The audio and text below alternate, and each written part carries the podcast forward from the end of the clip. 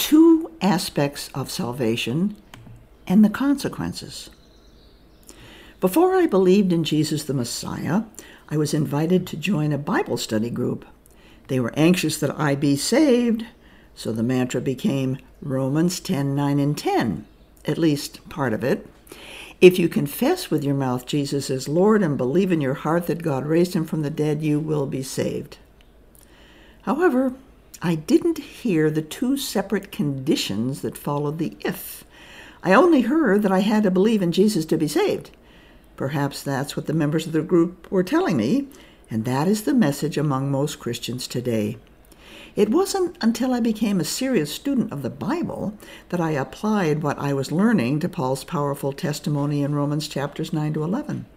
I came to realize two things. First, since Paul was addressing Jews in Rome, most Christian commentaries and teachings viewed these Jews as not saved. Second, the appreciation of what it meant to be saved was only a surface understanding. Let us put the first idea to rest. Paul was writing to a mixed group of believers in Christ composed of both Jews and Gentiles. All were believers in Christ, but the Jews in the group had assumed a leadership role and were teaching that circumcision and knowledge of the law were requirements for participation in God's covenant community. In Paul's letter to the Galatians, he calls this a false gospel. However, incorrect teaching does not cancel one's promise of future eternal life if the person believes in Yeshua the Messiah. If it did, there would be a lot of Christians today who would lose their promise of salvation. So, Paul is addressing Jewish believers in Christ whose teaching needed to be corrected. Now we come to the concept of salvation. Who will be saved and who will not be saved? This is a critical question because Christian theology often offers several possible answers.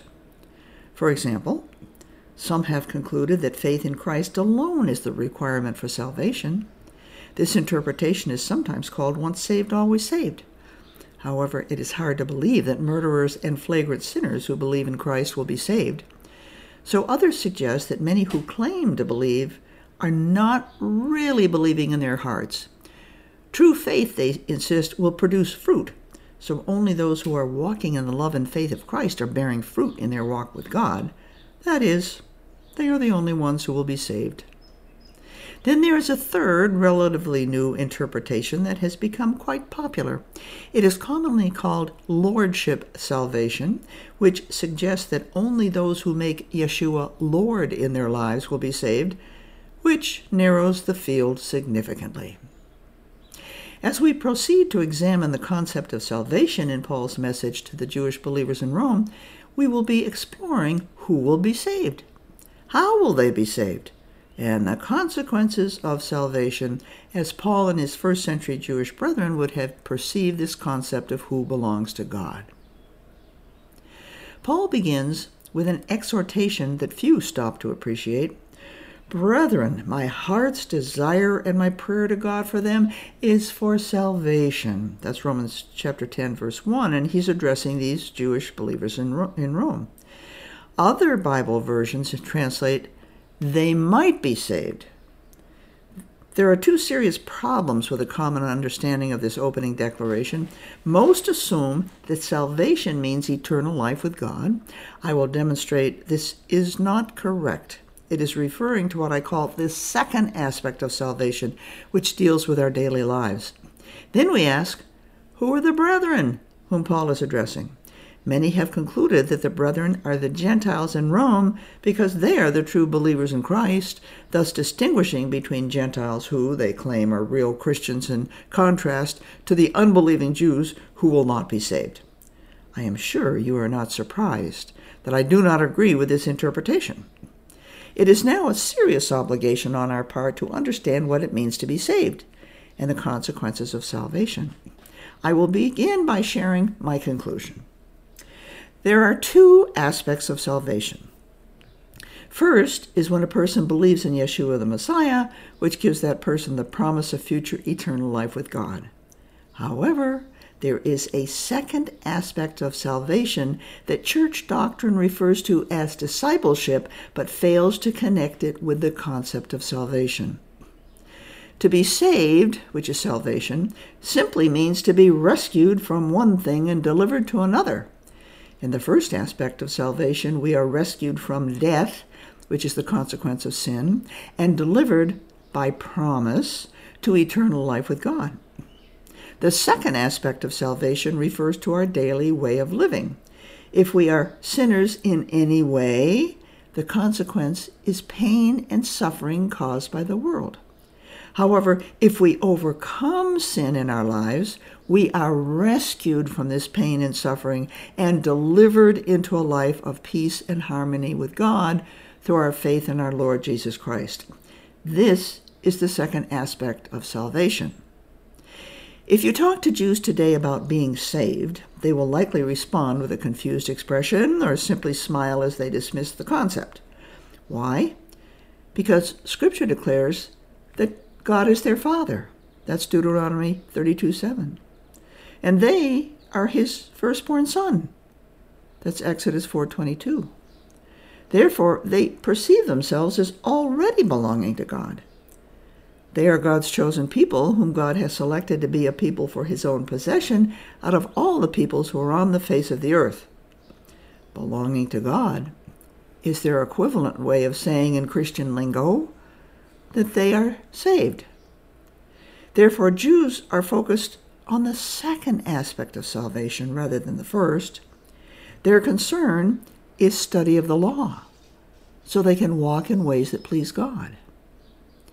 Now consider the Jews in Rome. After a brief introduction, Paul begins his discourse by uncovering new understanding from Scripture using a method of midrash that discloses information about the inheritance of the people of Israel. All the Jews are born to a special inheritance called the birthright, to which the firstborn son is entitled, and God declared the people of Israel to be his firstborn son.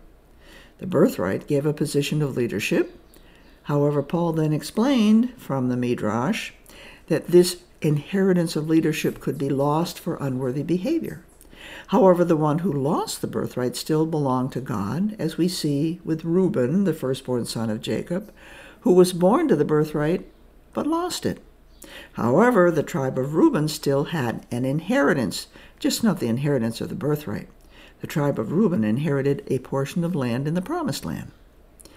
At this point, I strongly encourage you to replace the Christian term saved, which is teeming with theological trappings, with those who belong to God. The Jews in Rome belonged to God partly because they were Jews, but also because of their faith in Christ. They had the first aspect of salvation and a leadership role as firstborn sons entitled to the inheritance of the birthright. However, they were at risk of losing this birthright because of their unworthy behavior of teaching a false doctrine. It was their second aspect of salvation that was in jeopardy. At this point, we are ready to consider Paul's explanation about the two aspects of salvation and the consequences. I am going to take you to a chiastic construction in Romans 10 9 and 10 that is at the heart of what Paul is telling us about salvation. Chiasm is an ancient literary device that uses parallel lines to point to a chiastic center. You are prob- probably you have probably always read Romans 10, 9, and 10 as one continuous sentence. You may even have memorized it since evangelicals often use this passage as a witness to bring people to Christ. However, Paul is not addressing these words to unbelievers. He is speaking to believers in Christ who are not fully appropriating the second aspect of salvation, which would allow them to walk in the fullness of life in service to God. So let us begin by scrutinizing this chiastic construction in Romans 10 9 and 10. We refer to this pattern as an A, B, C, B, A construction. A1, if you confess with your mouth Jesus as Lord, B1, and believe in your heart that God raised him from the dead, the chiastic center C is you will be saved. Now we have the parallel line B2. For the with the heart man believes resulting in righteousness, and the parallel line A2, and with the mouth he confesses resulting in salvation. As you consider this chiasm, start start with the center, and I'll, I'll work through it with you here. The center declares you will be saved, which means that the entire chiastic construction is about salvation. However, you must remember that there are two aspects of salvation. We'll start with the, the B lines because they're closest to the chiastic center. The B lines are about the first aspect of salvation. Believe in your heart that God raised Jesus from the dead, for with the heart man believes, resulting in salvation. So that's the first aspect of salvation, which is believe and be saved. You have the promise of eternal life with God. There is a commanding relationship between the first and second B lines, which is cause and effect.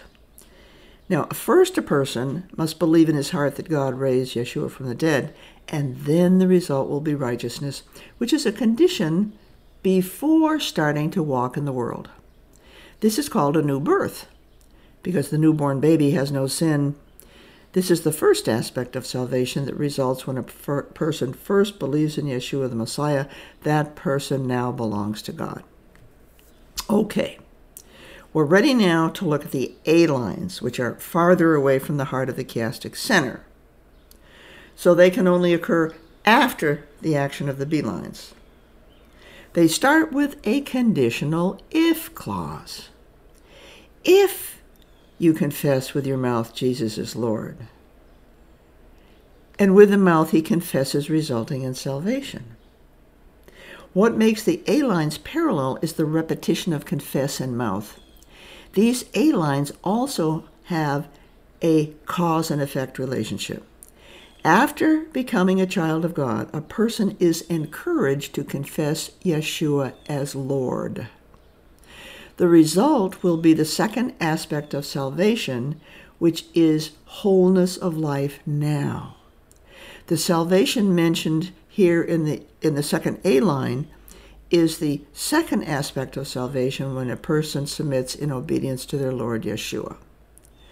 Thus, the chiastic center, which is you will be saved, is related to both the first and the second aspects of salvation. The first aspect of salvation, which is the promise of eternal life, is in the B lines. And the second aspect of salvation, which is the wholeness of life now, in a close relationship with your Lord Yeshua is in the A lines. We must now ask how does this chiastic construction relate to Paul's agony about the, the Jews to whom he was writing in Rome? We hear Paul cry, Brethren, my heart's desire and my prayer to God for them is for salvation. That's Romans 10 1. Paul is referring to the second aspect of salvation. These Jews in Rome already belonged to God as children of Israel. They had then believed in Yeshua the Messiah, which had given them God's gift of the Holy Spirit through their faith in Christ. However, they were not walking in the power of the Spirit. They were still entrenched in their tradition of knowing the law as the way to a walk of righteousness. How many of us today are not led by the Spirit to walk in righteousness? How many of us are not fully appropriating the second aspect of our salvation? Paul is pouring out his heart to all believers in Christ, encouraging them to walk in the ways of God by submitting to Yeshua as their Lord and Master. Paul is using the language of judgment as a harsh stick of instruction, but he is also holding out the carrot of the remnant.